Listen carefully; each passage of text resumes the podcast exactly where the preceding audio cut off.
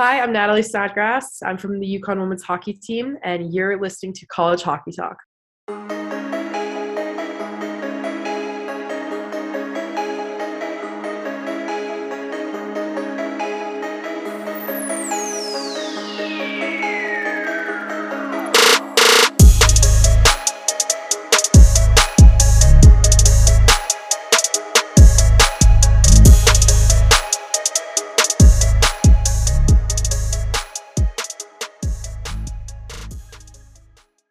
Welcome back, everyone, to another episode of College Hockey Talk. On today's episode, I welcome back a very special guest. She is the all time leading goal scorer for the UConn women's hockey team, and she is also the captain of the team who helped lead the program to one of their best seasons ever, which included being ranked for the first time since 2009. Lastly, she also has the most appearances on College Hockey Talk uh, with three. So, welcome back to the podcast, Natalie Snodgrass. How's everything going? It's going great. And again, thank you so much for having me back. I love being here. Um, and yeah, I can't wait to get started. How does it feel to be the most appeared guest on College Hockey Talk? It's kind of crazy because I know on three different eras. The beginning era where I was terrible at interviewing and I was saying the beginning part where I was kind of figuring out, and now where I feel like I'm a lot better than I was when I started yeah, it's definitely um, a title I will hold very dear to my heart. Um, I'm glad that I was kind of the guinea pig, and now I'm kind of like a pro at it. So um, I feel like I'm in the process with you. So I'm just I'm happy to be a part of it. Awesome, yeah. And you are obviously the first women's hockey player that we've ever had on the podcast, or at least I interviewed. So I really appreciate you coming on. It really means a lot to myself. But how's everything going uh, with yourself? Um, both off the ice and on the ice as well. It seems like it's been going well on the ice part, but is there been anything interesting off the ice that you've been up to? Yeah, um, well, I'm newly retired um, from college hockey, so that is um, a little culture shock. It's a transition in itself, but um, yeah, I'm adapting. I'm still trying to figure out how to work out, um, not with a team, so that kind of sucks. But um, off the ice and away from hockey, life is good. I just got back from a little spring break trip. Um, I went to go see my family back home and see my dog. So um, I think that was just a good little reset that I needed and uh, to finish up my last two months of college. So mm-hmm. yeah. that's awesome. How's uh, how's the family doing in Minnesota? They're good. Um, it's still snowing there. It's still very cold, and I think they're very sick of that. Um, but other than that, my dogs were amazing. They missed me, um, and I missed them so much. So it was good to see them too. Now, I kind of want to start this interview talking about the beginning of kind of the end of last year and kind of work all the way up to uh, the end of this year. So, obviously, at the end of last year, the NCAA granted all winter athletes an extra year of eligibility due to the pandemic. So, my first question is what was your re- initial reaction to that news? And what kind of made you want to take that fifth year and do another year of college hockey? Because I know some of your members of your senior class um, that season um, did not choose to take their fifth year.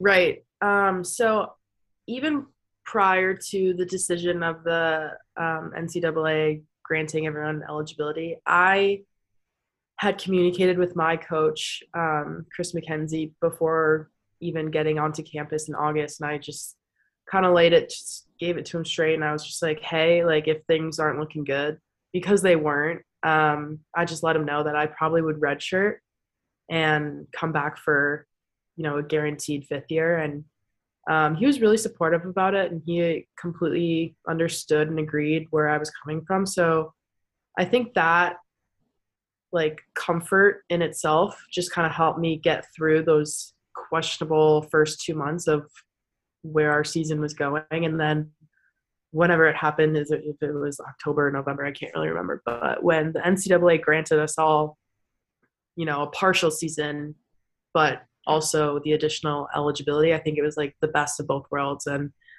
I think I knew like right away there was never a doubt that I wouldn't come back to Storrs, Connecticut. So mm-hmm. uh, yeah, I'm just extremely grateful that I could even have that opportunity.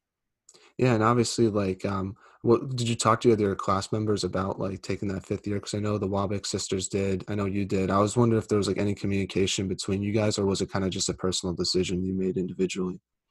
Yeah, I think um, the biggest factor when coming back is deciding what we're going to do for school. And I think um, Emily Reed, she already did her master's. Savannah Boozide, I think she just wanted to make a personal decision and go back home or co- closer to home. And I think um, I persuaded the Wabicks to kind of stay with me and strongly persuaded or forced them to stay with me. So um, yeah, no, I think I think they're happy with their decision too. But um, I was lucky that I got two two out of two out of five.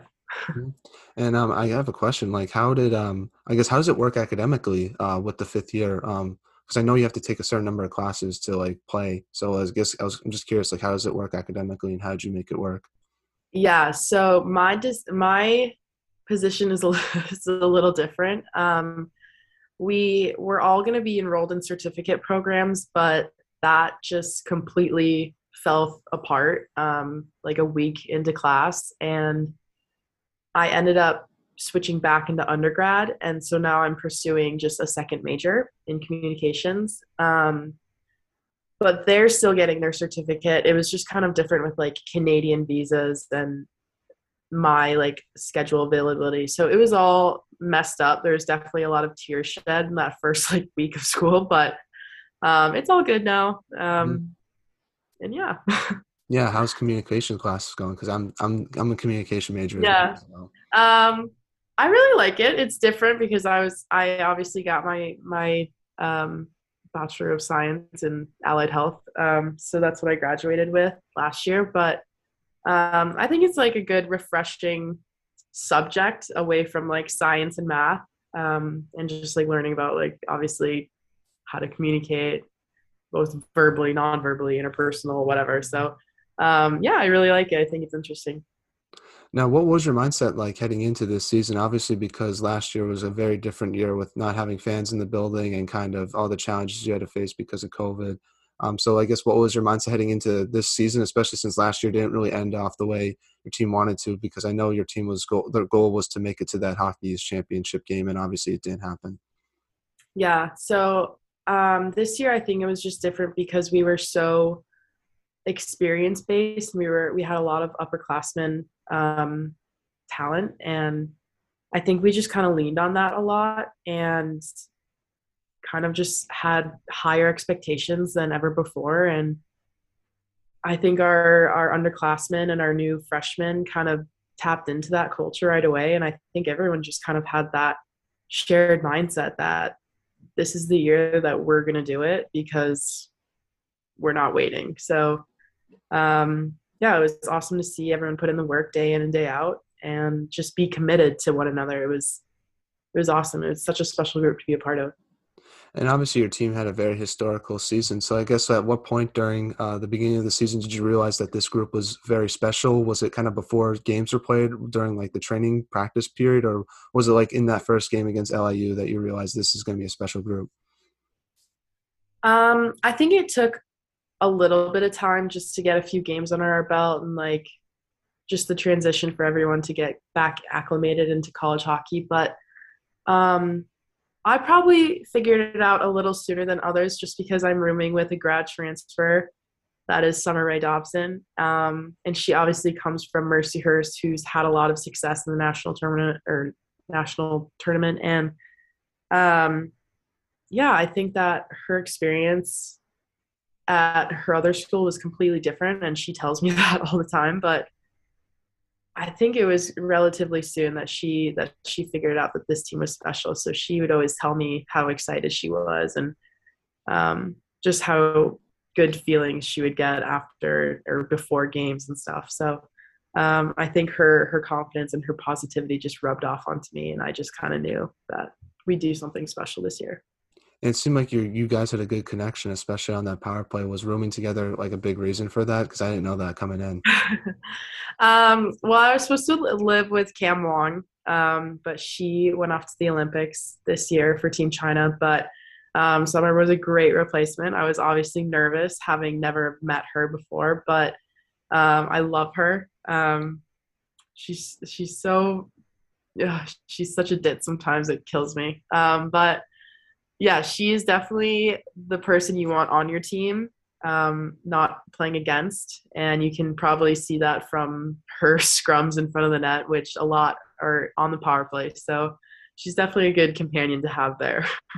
And I feel, I always said she was like one of the best finishers on the team. Like she always knew how to finish um, plays and get those goals. And I think it's kind of showed uh, this year with some of the goal totals that you had in certain games. It was always like Summer Rae Dobson had like two or three goals. Like it was very rare to see her not have more than one goal in a game. Yeah, she is definitely known for being the garbage goal type, and I will never let her um, live that down. So. it did work in that playoff game against BU. That was a very garbage goal, just taking the rebound and yes. back But if, as long as it works, that's all that counts. So exactly. Now, um, talk about I guess what was like having fans back in the arena as well. Was that nice uh, to have uh, the, that crowd noise? Because I know you told me that you missed it uh, last year, even though Freitas is kind of a weird arena compared to some of the other ones in Hockey East. Yeah, it was. Um, God, it was amazing. Honestly, I think my my parents personally, my dad especially, I think he made it almost every single game, um, despite traveling from Minnesota. Um, so that was honest, honestly so special to me this year. But um, not even my parents. I miss my teammates' parents so much. Like Danica Pasquale's parents are basically my second mom and dad. So um, yeah, seeing them in the rink every weekend was so awesome. Um, they bring so much energy and so much banter sometimes that um, you just love having their presence there.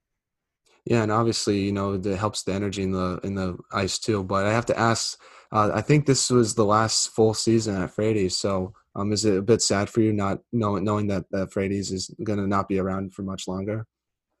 it's it is, and I think when that day happens, it will be bittersweet. Mm-hmm. But mm-hmm. I think everyone is going to love the new rink, and I'm very jealous. Um, but we can get into that later.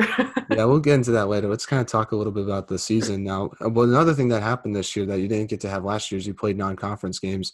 I'm curious, what was that nice to have the, those those games back? Um, uh, and how beneficial are they? Just because I feel like sometimes um, they don't really help you with like pairwise or conference. So it's like I'm curious, what's the benefit of playing some of those non-conference games?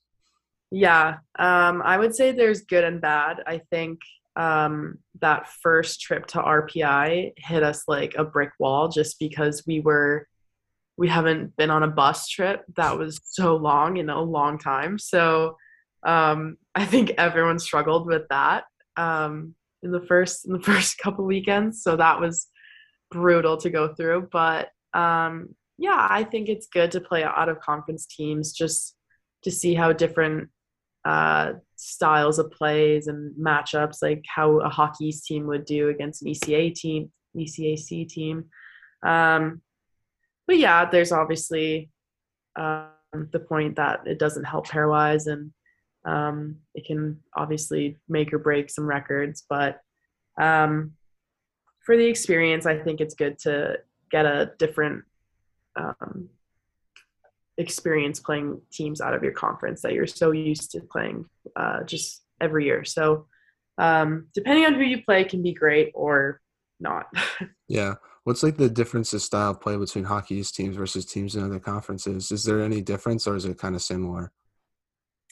Um, I would say a, a small one would just be a, like an aggression factor. I think ECAC and I know WCHA for sure um, are just a lot more aggressive. I think Hockey East, maybe if you get bumped a little, you might look towards the ref and say, "There's something here." Um, but like playing against Yale or Quinnipiac, absolutely, you just let them play. So um, personally, I like that style. I think that's how I play uh, myself. But um, you know, there's subtle differences that um, I like playing against different teams.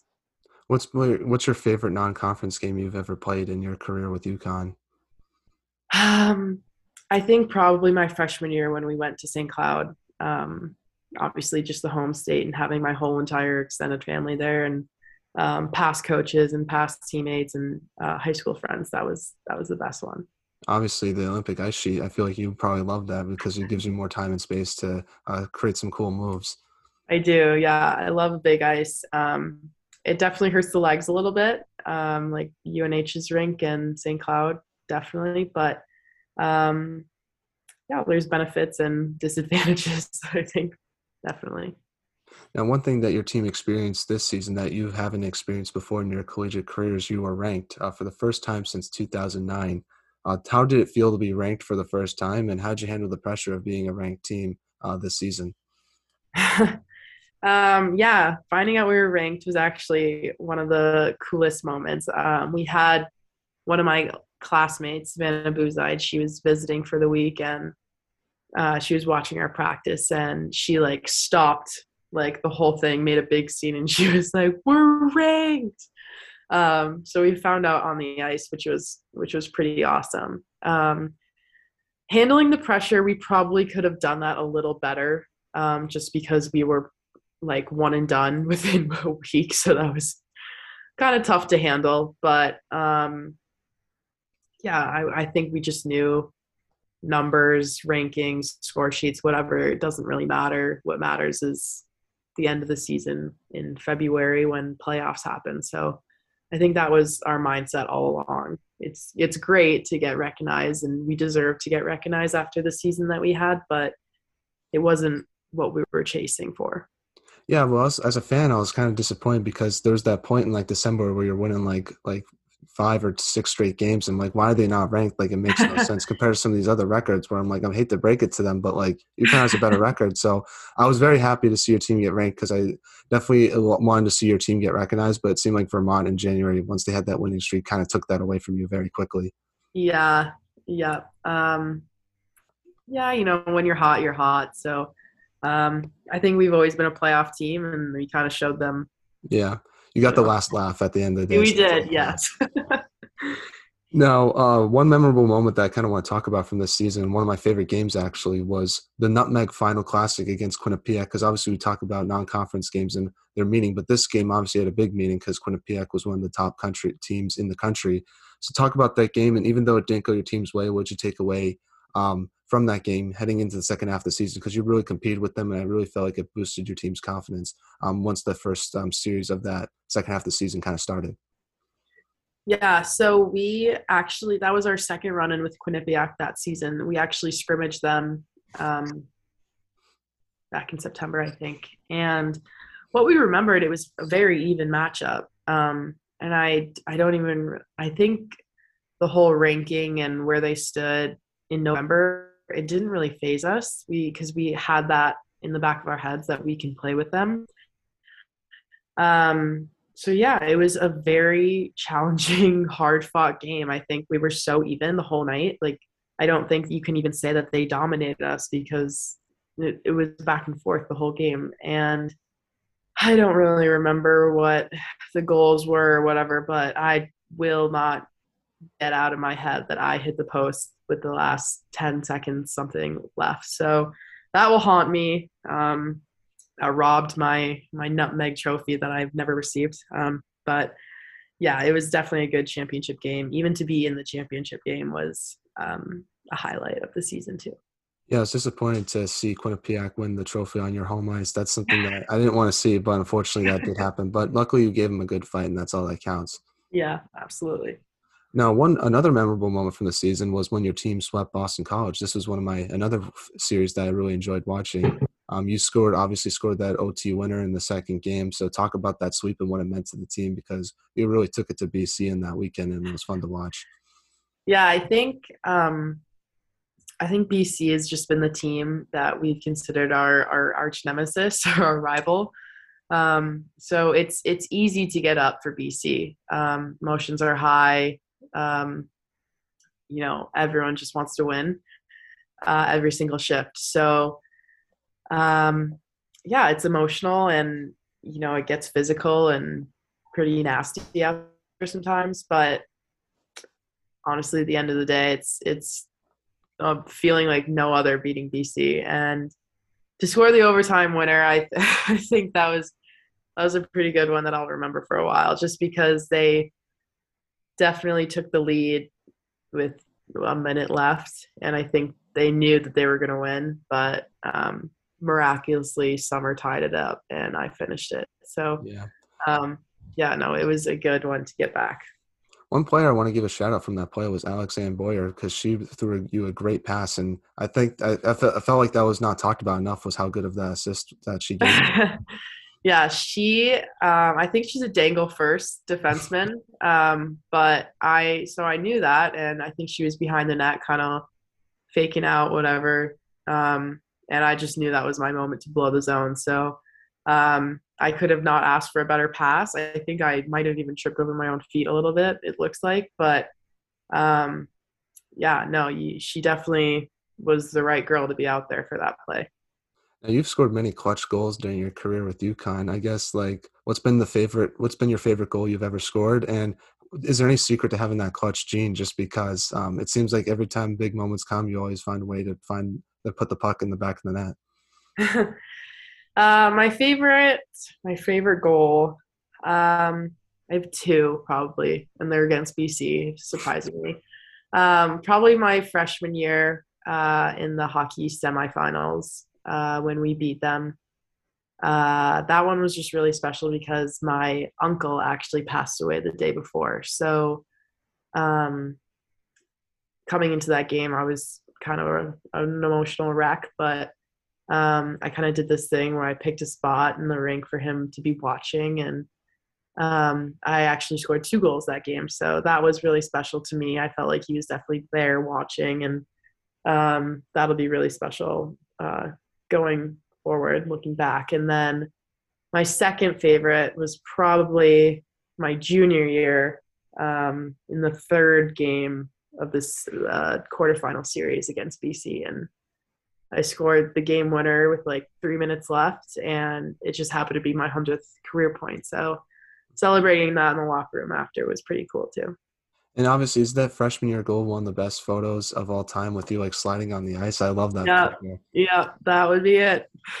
That's the. I think that's one of the honestly one of the all time photos from UConn women's hockey. I don't know why they haven't put it up in the Freitas Center. Maybe they will put it up in that new rink because I, I think it's great because the emotion on your face, but like the sliding on the ice part, it's like a great goal celebration in my. Opinion. It was, yeah. No, it's fitting that I was on the ice and not on my feet. So. Now, what's uh? You also broke. Speaking of goals, you broke the program record for most goals uh, for UConn women's hockey. I was curious what your reaction was when you found out, and because I thought that was really cool. And did you know that you had that record? Um, before, that you had the chance to break that record, I guess, this year, or were you not really thinking about it? Um, I really didn't know um, until someone I think on our media team pointed out to me, and she said, "You're really close. I'm I'm counting." And um, yeah, so that was a little added pressure. But um, the previous holder was actually an alumni, and she was actually uh, an assistant coach here forever, and she um, played a big role in recruiting me. So I'm pretty close with her, Jacqueline Hawkins, and I reached out to her after I broke the record, and I apologized and I kind of gave her some some guff, but um, she was so happy for me, and she wanted it to be broken so bad. So um, that definitely just goes to show the character she is. So it was awesome. Did you get to keep the puck? Um, actually, funny story, no, because my coaches didn't know about the record, so oh, they oh, did tough. not get the puck for me. so some fan or some someone from UNH has that. That's disappointing. Um, I know. But hopefully, maybe maybe in like I guess to make it a more positive, maybe the next game that UNH played, they used that puck and someone got their right. first goal with it. So yeah. at least it's used used well. So that's the right. that's how I'm gonna spin it at least. Absolutely. Now, now, what was like your the your favorite moment from the regular season uh, when you look back on it? Now there was a lot of great moments, but um, what was like your favorite? Probably the BC one, but is there any one that I forgot to mention? I guess. Um, I think my senior day was pretty special. Um, we just came to the rink, and you know our stalls were all dressed up from our uh, underclassmen, and we had uh, binders of pictures and letters and obviously the whole ordeal and so that was really awesome and so cute to come to the rink. And definitely had the tears flowing a little bit but um, the game itself against northeastern was one of the most exciting and thrilling games that i've ever been a part of. Um, just to be down by two and come back to tie it and then go down again and come back to tie it again. Um, yeah even though we ended in a tie i think I think we might have honestly been one of the teams that scored the most against Northeastern. So, um, yeah, that's a stat that I will proudly take uh, proudly take. And um, yeah, I think that was one of the one of my favorite moments from the season. Yeah, not many people can say they've scored that many goals on Aerin Frankel. So um, you can yes. see, you definitely should take that with pride because she's one of the best goalies in Hockey East. Great. Now, talk. A, let's get into the playoffs a little bit because in the playoffs, in the first round, you beat Boston University. Um, what did that win mean to you, especially since that was your last game at Freitas? And uh, talk about uh, just the game as a whole, beating BU because I feel like they gave you guys a good game, but eventually you kind of pulled through and took advantage of opp- offensive opportunities when they did not. Yeah, so that was a nerve wracking game. I think playoffs obviously brings it out of everyone. Um, and it didn't help that I think they scored in the first one or two shifts. First shift, I think. Yeah. So I think that kind of just stunned us a little bit. And we just kind of had to all take a little deep breath and continue to play our game. And that's what we did. And we came back after each period and said, she's going to break. Um, I think she, the goalie stood on her head, but oh boy, we just had so many offensive chances, and I think we really dominated that team. So uh, it was it was a good one to get under our belt. Um, it was one of the first home games that we've hosted a playoff game, so that was really cool to be a part of. And after um, knowing that it would probably be our last home game, I think I we it was definitely emotional. I think um, at the end of the game when we saluted our fans, it was a coincidence that all the seniors were left on the ice, and I think we just had a little moment, and we got in a little huddle, and it was luckily captured on film. But we just took a moment and just said how thankful we were for each other and um, the place that we called home. So yeah, it was it was a very touching moment that we could kind of close that chapter and uh, move on to the next. So it was a really good um, special game for sure. Yeah, and that was definitely awesome that they caught that footage just because um, I saw everyone like kind of reposting. I thought it was kind of cool seeing like how you yeah. guys took that moment in, uh, just because I feel like you don't really get to get the, those moments captured at all. So that's cool that you got to have that. Yeah. And obviously, I think the offense it was kind of a good game because one player I feel like is one probably honestly the most underrated player in hockey East is Vicky Harkness and she got the offensive going, creating a turnover in the neutral zone and giving it over to Jada Habisch, who obviously had a great shot and beat that goalie and made it the game one nothing and then or one one and then obviously Summer got that garbage goal as you like to call it and made it so and then obviously the empty net empty netter was impressive as well. So how did that game help your team's confidence heading into Vermont, uh, knowing that you can get those tough goals? Yeah, I I think it's what you need to see on the next day when you're studying game film. We can score the highlight reel goals or we can score the ugly goals. And um, playing Vermont, it's definitely an ugly goal game. Um, so while I admire uh, Vicky's shot um, to the day I die, I would never want to be the goalie behind her her shot. Um, yeah, no, she's created so much offense for us and give us so much light and um, I'm definitely so lucky to have been her line mate um, so much over my career. So, uh, yeah, no, she definitely deserves the shout out. oh yeah, no, I think she had one. The she was on the top five for points on your team this year. So mm-hmm. I just feel like no one ever talks about whenever they mention UConn hockey. I feel like she never gets highlighted. So I thought it would be good to give her a shout out on this. Absolutely.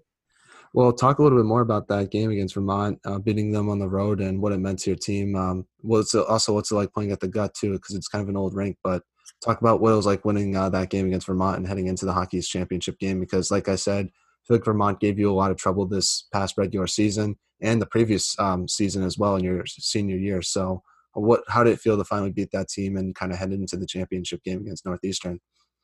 Yeah, um, it was definitely very nerve wracking. Um, obviously going up to their rank. Uh, we've definitely played in in that, and they can pack the gut pretty pretty good. So um, we knew they'd probably have the crowd advantage, which they absolutely did. Um, and we also played a late seven o'clock game, so we were just all kind of sitting around the hotel every day, or that day, just everyone just kind of looked at each other and then would like turn away because no one wanted to like acknowledge that the nerves were there, but they definitely were. Um, but I think the biggest thing was Vermont was riding such a high at that point in the season, and I think they were they thought they were untouchable, and I think that they kind of maybe came out um, onto the ice with that attitude. And I say I have a little ritual with Danny Fox before the game, and when it's when we're stretching, and I ask how you're doing, blah blah blah, and I just look at her and she was nervous and she looked at me kind of for some reassurance. And I just said I was like I know we're gonna I know we're gonna win today. So have that with what you will but we're gonna win. And she started the game first shift with Morgan and Summer and God they almost scored on the first shift. So I think their energy they brought just electrified our our crowd and um, our bench. And again we just took it to them and we just played our ga- our way. And uh, came out with the win, the much needed, the much deserved win. So I was really proud of our group for that. And obviously, your goalie for that playoffs, Megan Warner, had an outstanding playoffs. Uh, talk about what she meant for that playoff run because I oh feel like every God. game she it was hard to score on her. Yeah, she was a brick wall. Um, unfortunately, our starting goalie Sam uh, suffered a groin injury a couple weeks past, so she did not get the nod for the game. So Megan had to step up, and they're big shoes to fill and you know our style of play with our goalies we want them really to be active and play the puck and you know be strategic in um, with their play. So um, first and foremost she stopped probably three two on ones a breakaway. She had so many odd man rushes that it was incredible just to watch her confidence rise and um, just her assurance in herself was amazing. So to have that behind us was probably the the whole reason that we won. Um, she was amazing that game. And then obviously you played Northeastern in the Hockey East championship game, which ended up being your final college hockey game. First off, talk about what was different about this championship game against Northeastern versus the other ones you've played against them, and uh, what emotions were you feeling after the game ended, knowing that it was going to be probably your final college hockey game just because of how the pairwise worked? Yeah, so that game, um, yeah, it, um, it was tough. Obviously, I think that whole day everyone was on edge. Um, everyone was just trying to do the same routine. Um, and kind of just let you know the game play out. Um, obviously, there was nerves and excitement. Um, we just kept talking about like holding the trophy and getting the hats and whatever. But obviously, there was going to be a World War III breakout um, from that game, so we knew what to expect. Obviously, and we played them two and a half weeks earlier, um, so it was not going to be an easy game. Um, I think, uh, sorry, it's like already coming back to me. Um, no one really told us that it would be our last college game. and I didn't appreciate that because I think when we lost, it was like so hard to even just kind of uh, embrace that feeling because there was still like a sliver of hope that we would maybe get in that large bid. Um, so yeah, the emotions after were I was devastated um, for myself and for my teammates and my classmates, for my coaches. Um, I think the season that we had um, speaks for itself, and that we were completely deserving uh, to raise that championship cup and um, get that title of Hockey East championship champions. Um, but obviously obviously it didn't turn out that way, uh, and that's okay. Um, but yeah, no, I think just even getting to that point to three, um, something to be completely proud of. So that's how I'm going to take it. Um, I can't wait for the day that this team actually goes all the way and uh, beats the hump, gets over the obstacle, um, and I will be cheering just as loud as I was uh, in the stands. So I can't wait. Yeah, were you? Uh, do you think um, I was? Were you upset that they um, didn't let you in the tournament? I guess just because I obviously know they go off by pairwise, but I thought it was kind of odd that five ECAC teams uh, made it in and only one Hockey East team did. Yeah, um, that was kind of what we were kind of praying on. It was I knew I mean we knew the math we weren't uh, we weren't really in the mix, but we were hoping that like the panel of committee members, board members, whatever, would maybe take it into consideration that there's only one hockey. Um, yeah, I think there was another factor that I forgot that we were like clinging to the possibility of. Um, but yeah, we all watched the selection show on Sunday, and when we didn't hear our names, I think we just all kind of looked around and just kind of sobbed to each other. But um, yeah, it was another really special moment because everyone went around and just said how grateful they are for each other and how thankful they were for you know the seniors and whatever. But um, yeah, it was. It comes with a lot of disappointment just because with whatever with everything we did this year. But it's kind of how life goes sometimes. Yeah. And what will you take away from your UConn hockey career when you look back on it now? Obviously, it's still kind of fresh wounds as uh, just talking to you now, but when you look back on it, what will you take away from it? Because obviously, the whole thing is fantastic. What you accomplished here with your teammates, and I feel like that's going to be what you remember more from your time than that last game that you played. Yeah, um, for sure. I think first and foremost, the relationships I made here um, are going to be with me for the rest of my life. I think I'm so fortunate to be coached by um, Chris MacKenzie, Casey Handrahan, um, Elizabeth Wolf, and Caitlin Parker, many others. Um, I'm so grateful for what they've taught me on the ice, off the ice. Um, my teammates, especially, I think uh, I would have never got it through, never got through five years of undergrad um, without them. And I just think that I'll take what I've learned from my team and my coaches with me and uh, kind of go through life, whether it's a job or more hockey. And uh, yeah, I'll take those lessons with me wherever I go for sure. Now, the new rink is supposed to be done in January 2023. Let's kind of switch subjects a little bit. Uh, so, do you plan to visit the new rink and what do you think it should be called? I'm curious. I think it should be called Snodgrass Center uh, based on what you accomplished. um, well, I can't agree with that. Um, I don't think it should be called that, um, even though I like the sound of it. Um, I think my classmates have definitely uh, already pre-planned a trip to come for the opening opening weekend, and I made uh, Coach Max swear for an alumni game to happen just because I need to skate on the ice. Otherwise, I'll probably go insane if I don't experience that. Um, I don't really know what that should be called, but I would love for the penalty box. I've just spent a lot of time there, so I think it's more than fitting to just be dedicated to me. Yeah.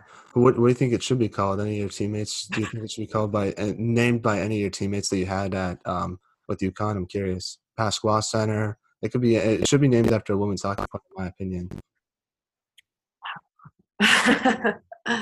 oh gosh. Honestly, I think if if anyone had those bragging rights, it would probably be Jacqueline Hawkins, just because she still holds all the records for for mm-hmm. the program. So she's a high standard to uphold. Awesome. Well, we'll see what, uh, what, uh, what do you guys know what's going to be called them actually, or is it going to be decided like when the rink opens? I don't, I don't, we haven't heard anything yet. Probably with a donor, but you know, yeah, you we'll know. see. Someone just has to have the drop the the money on the thing, and then right, exactly. I would love it to be named after myself. I know that that sounds kind of egotistical, but I would love to have a rink named after me. So if I had the money, I'll totally do right. Get it yes. myself. That's the first issue, though, the money. yeah, I know. I don't really have that right now as a college student, but hopefully, maybe in a few years, that I can change that. Okay. You and me both. now, what are your plans after college? Do you have any hockey in your future, or do you plan to just retire and do something else? Um, I don't think uh, my, I don't think I have it in me to retire yet. Um, I think I will definitely try to play professional, whether that's overseas in Europe somewhere or um, with the PHF or PWHPA. My my biggest hope is that they can come to an agreement and kind of just make one one league, one you know, one place for women's hockey to just um, flourish. But I don't have high hopes in that, uh, unfortunately. But yeah, wherever wherever it takes me, I I, I have some options, uh, so I'm grateful. But I definitely cannot hang up the skates yet. How do you decide like where to go? I'm curious because if you look for men's hockey, it's pretty easy to know like you're gonna go to the ECHL, AHL, NHL. Um, for women's hockey, how do you make the decision of like which league you want to play for? Yeah, um, that's probably one of the biggest discrepancies between uh, men's and women's hockey. I think um, after college, you kind of on your own to kind of figure some stuff out. You have to reach out to some coaches rather than them showing interest in you. So it's kind of like being recruited all over again, um, which is unfortunate just because there's obviously a, a low demand for women's hockey. But uh, obviously, I have connections in in Europe as uh, past teammates. My sister, um, other teammates, and coaches have have played over there. So um, I could play in Austria or Sweden or China or Russia or you know so many places. Um, or I could go back home and play for the Minnesota Whitecaps. Um, I'm not really sure what the PWHPA um, where they're kind of located, so I'd probably have to do some research on them. But yeah, I probably have to make that decision in the next couple months. Um, so yeah, I'll definitely keep you in the loop. Um, but I have no idea as of right now uh, what that next chapter looks like. Well, hopefully, I hopefully I, I can't wait to see where it's going to be, whether it's in Europe or here in the U.S. And I know you're going to do great uh, wherever you play. And I can't wait to hopefully uh, you gotta let me know uh, when that news comes, just because I'd love to uh, see you play uh, professionally as well. Well, thank you. I appreciate that. I for sure will. Obviously, it's in Europe. It'll be a little difficult, but you know, maybe I'll try to make it work. Who knows? Absolutely. Well, another question I want to ask you is uh, you've mentioned this before, but two of your teammates, Tia Chan and Cameron Wong, played in the Olympics. I was curious uh, what your thoughts were on that and how cool was it to see them play in the, that tournament? Yeah, uh, we definitely missed them on the UConn women's hockey team for sure. I think Tia made her name known in net, and Cam is one of our most offensive defensemen. Um, so I think their presence on and off the ice was was heavily missed this year. But to see them play and represent Team China was um, a, a, feeling like no other. I was so proud of both of them. Um, just their tryout process and you know keeping up with the grind and just um, fighting to the end. Honestly, was was so inspiring and to see them play among some of the best female athletes in the world um, on that stage was was something else and uh, even though I wasn't even there, I'm just so proud of them, and I'm so happy and so excited to see where their um, international careers take them. Yeah, and obviously Leah Lum was also on that team. I was just curious, did you ever get the chance to play with her, and how cool was it to see um, one another UConn player with Team China as well? Yeah, Lummer was uh, a senior when I was a freshman, and um, I think she was probably responsible for a lot of my my goals my freshman year. So she's an ultimate teammate, um, and for her to get the assistant captain honor was was pretty cool to see. Very well deserved. So we're now in a segment I like to call the non-hockey segment, as you are well aware of. Uh, we're asking some non-hockey questions just to get to know you a little bit more off the ice. Now, this non-hockey segment's a little bit different because I tried to find. It was hard actually because when you've been on the podcast two other times, it's hard to find non-hockey questions. But I try to find some interesting questions to ask you and hopefully get to know you a little bit more off the ice. So, first okay. question is, what is your guilty pleasure song? Oh, um, probably like Fergalicious by Fergie. I don't even know if people think that's a bad song, but um, it's definitely one of my jams. I think for me, it's probably "Love Story" by Taylor Swift, just because yeah. you see you don't see too many guys jam out to that, but I'll definitely jam out to that. Uh, it's a great song. That's fair. I'll agree now, with that one. If there was a movie made about your life, who would you want to play yourself and why? Um, probably Margot Robbie, just because I love her as an actress, and she kind of has some skating uh, background abilities, just because she uh, played in I Tonya, and I think her sass and her portrayal of Tonya was um, very similar to maybe what I would be like. So I think she would kill kill it if she played Natalie Snodgrass. Yeah, that's that'll be definitely a good movie to see see in the theaters. But for me, I'll probably choose like uh, probably like Andrew Garfield, just because I think he's a cool guy and he is a great actor, and I feel like he'll get my mannerisms down, even though we don't really look that much alike.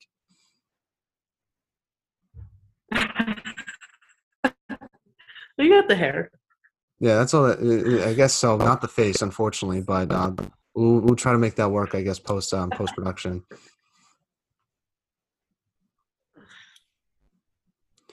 Now, uh, what is the most embarrassing moment you've ever had, whether it's in hockey or just in life? Oh God, I think even thinking about this question makes me like cringe.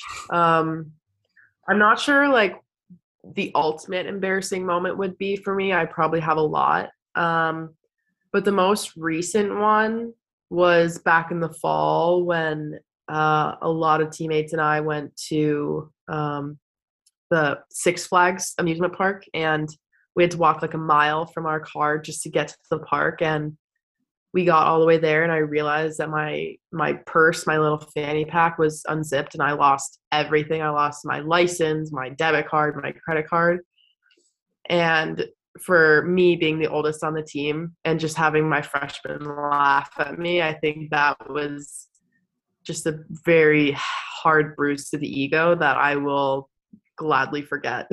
yeah. Did you end up finding all that, that stuff? Was, that was um, because that I didn't. Difficult. No. No. Oh, so how'd you get that stuff replaced then? You had to call the insurance company, I guess. Yeah, uh, people tried to use my my debit cards um, instead of returning them because you know people, and mm-hmm. uh, I had to call get a new license. It was it was a very um, unfortunate way to to start a day at Six Flags, but um, yeah, that one. I mean, it's laughable now, but in yeah. the moment, it was pretty bad. Luckily, did you have fun at Six Flags at least, or you couldn't really do much after that because you watched all that stuff? I did have fun. I think we went on like three rides because the wait times were just unbelievable. But it was the best three rides I'll ever be on. yeah, I went there for a field trip one one year, and there was a ride. I don't know what it was called, but it was like it was there was like no line for it. So me and my friends just kept getting on and on the same ride. It was fun. So just because there was no line for it, because some of these yeah. other rides they take like they're like two hour waits. So yeah. but after that, I've never taken another roller coaster. I'm not not a fan. Not for me. yeah, I don't know if I'll have to go back. Um, but maybe we'll see the, in the spring. we'll see. We'll see. Is there any Six Flags in Minnesota or any amusement parks? There's. I know there's the Mall of America, but yeah, um, the mall.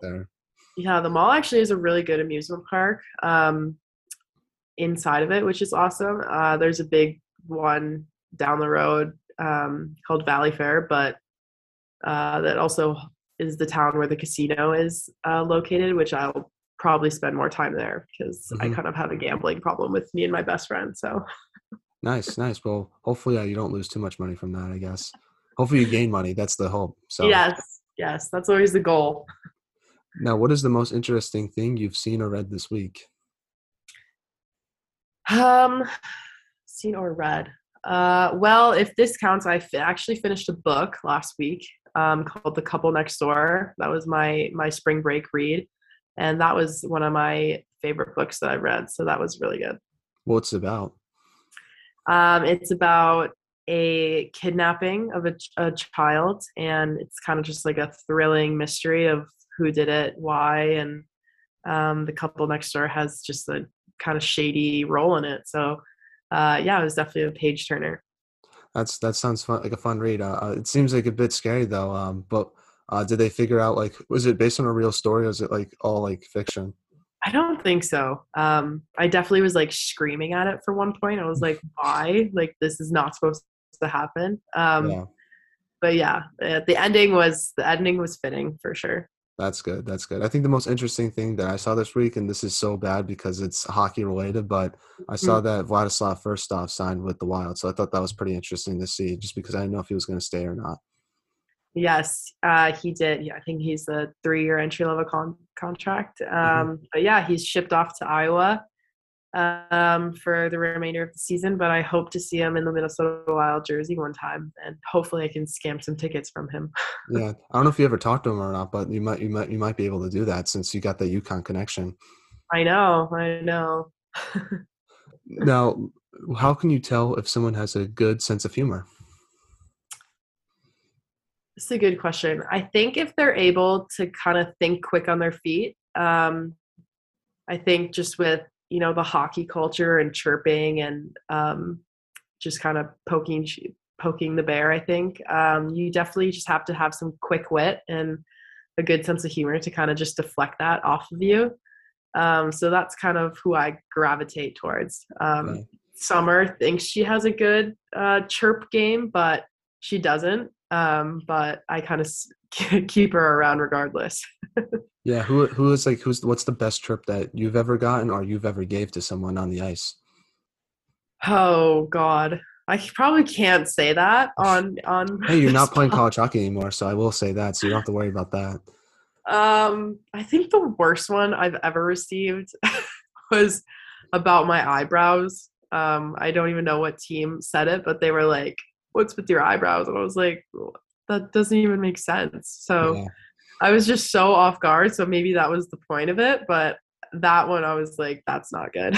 yeah i think the how i tell if someone has a good sense of humor is if like they make awkward situations funny because i feel like oh yeah. i sometimes run into a lot of those sometimes but when someone can make it funny i think it's awesome so that's definitely what i feel like the best type of humor uh, is when someone does that yeah. That's definitely a good tool to have too.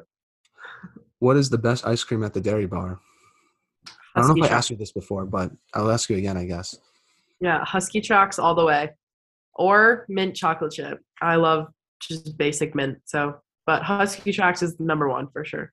not not a mint guy unfortunately i like uh, the either the fraps that they have or they're not called fraps in connecticut they're called milkshakes i had to learn that Oh, right. quickly. Okay. but uh, or just regular cookie dough ice cream. I think that they always do a good job with that. So, and it's the, honestly, Sure. do you think it's the best ice cream place in the U.S.? Because people have told me that it is. well, um, that is a that was quite the statement. Um, I'm gonna say no, even though I love the Dairy Bar and what they stand for. Mhm. but I feel like I feel like there's better out there. My dad. My dad claims it's the best he's ever had. He's a UConn alum, so maybe that has something to do with it. But Okay, the two that he maybe. me, So no knows? bias whatsoever. Who knows? Who knows? But it's definitely good nonetheless. And yeah, I heard that Coach MacKenzie gives it to recruits um, for recruiting visits, which I think is a great tool to use. He definitely does. He definitely plays the right cards. Um, hits all the right notes with the recruits. Um, he def he also gives it to us for sweeps, um, which is pretty cool too. So Awesome, awesome. Well, back to some hockey questions now. I guess the last one I always like to ask people this because I'm just curious about your opinion on it. Is should body checking be allowed in women's hockey? it's like such a debate. I want to say yes because it would make our sport more. Um, it would attract more fans, and obviously, um, we would probably not get as bad of a as a rep that some people think that our sport does. Um, but I just think that for girls, I'm gonna say no, just because the physical advantages and disadvantages some girls have probably just isn't fair for that body checking element to be a part of, which I know sounds crazy because that's hockey. Um, but I just think what makes our sport unique is that you can use your body and you can be aggressive and you can play the puck and you can probably body check if you're smart. Um, but just the way how girls react to even the smallest nudges, I just don't think that they would handle the body checking that well. Yeah. Have you ever thrown any big checks in your career accidentally? Obviously. Um, probably not accidentally. um, I did grow up playing boys hockey, so I'm just pretty familiar just with playing aggressive, and I have an older brother, so that's just kind of who I am. Uh, I Mm. think anyone who plays against me will probably say that I'm known for being um, the the B word. Um, so um, yeah, I think I've definitely had some big hits, uh, uh, legal and illegal, probably. What's like the biggest one I think you can remember? I, I I'm just curious because I feel like I feel like sometimes refs are very strict about it and then sometimes they're not. So it's kind of like interesting to see, at least in Yeah. my opinion. the the one that sticks out is the one I took against Alina Mueller. Um, from what I saw and from what I heard, it was clean. Um, but she dropped to the ground, and hmm I'm not really sure, but I I got a penalty. So but that, that was the one. I was like, come on, but Yeah, you know, it is what it is, I guess. You know, but it is. Now, is there any message you would like to give the UConn fans that are listening to this podcast, um, just uh, about uh, your yourself or like anything anything you want to say? I guess. Um, I would say thank you for all your support. Um, there's definitely some super fans out there who have made their attendance consist consistent um, throughout my my five years. Um, so just thank you for um, all the love and support you've shown me and my teammates. Um, having you in the Freitas was uh, a feeling like no other. Seeing you guys there, so um, yeah, just an endless big thank you to you. Well, thank you so much for what you did for the program, and I had the chance to see you play at Holy Cross this year. That was pretty fun. I don't know. Uh, I was kind of I was a bit obnoxious, but you know I had a good time watching your, te- your team play. So that was that was a fun game nonetheless. Yeah, well, thank you uh, for your support and just being the biggest UConn fan. So we appreciate it. And Oh, Yeah. all you've done- UConn hockey podcast. That's that's where all UConn hockey stuff is. Um, I've been trying my best to do my uh, go watch all the games and, and talk about it on that platform. yeah, well, I appreciate everything you've done for us and the attention that you bring to our to our program. So thank you. No problem. Well, do you have any shout outs you want to give or anything else you want to talk about? The floor is all yours. Um, it all to you. Uh, it's your third time, so you can say whatever you want, I guess. And plus, you don't have that college hockey athlete thing, so you don't have to really worry about like saying something you might not want to say. Um, floor is mine. Uh, I just want to say thank you to my my teammates, my coaches, my family. Um, thank you, and uh, you haven't seen the last of me. I'm Not really sure where uh, I'll be next, but uh, stay tuned. Well, wherever you go, I know that I will be cheering for you. I know other people will be cheering for you. But I, I, I just want to say thank you so much, Natalie, for coming back on the podcast. You're one of the best UConn players that I've ever had the chance to see, and it's been a huge honor to talk to you three times. Uh, it means so much to myself, and thank you so much for what you've done for this program, for the podcast, and I'm truly grateful for just the I guess you coming on and really helping me out, and also truly grateful for what you did for UConn. It really means a lot to myself. But one thing that I think makes you a great hockey player is how good of a person you are off the ice. Uh, one story that uh, I think I, I heard about and I, you can elaborate on is um, one time a little girl wrote wrote you a letter saying that you were one of her favorite players and you wrote back and gave her a puck and you've always been super nice to me and other people and I think it's stories like that to just show you that you're just such a great person and that that's really what makes you a great hockey player one of my favorite people to root for so thank you for everything it really means a lot and uh, just thank you for being you you're such a great person so shout out to you Well, thank you so much. The appreciation is definitely reciprocated. Um, I've loved what you've done with this podcast, and the attention that you've brought to women's hockey is uh, truly awesome. So, thank you so much for being an advocate for women's sports. Uh, there's not many of you, so um, yeah, I love to see where you take this, and uh, hopefully, I'll be back one day. yeah we got to talk about your pro hockey experience we got to have you on at least once a year now it's, it's becoming a thing Perfect. Thank you so much for listening to today's interview of College Hockey Talk. If you want to check out our older interviews, make sure to do that. You can do that on the Apple Podcast page, Spotify account, or our YouTube channel where you can watch many different interviews from this podcast. Uh, make sure you follow our social media accounts at College Hockey Talk, and I'll see you guys next time with another great interview. But until then, take care and have a great day. Bye.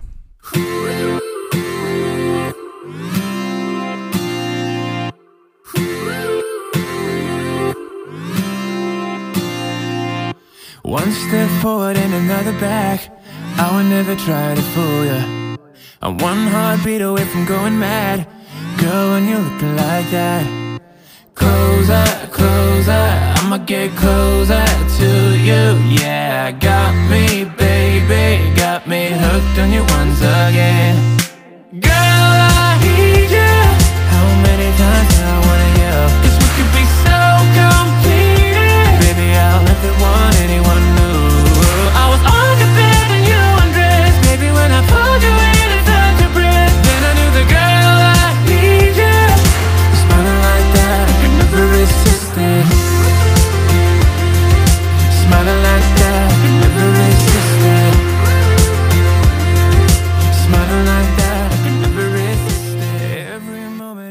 another chance.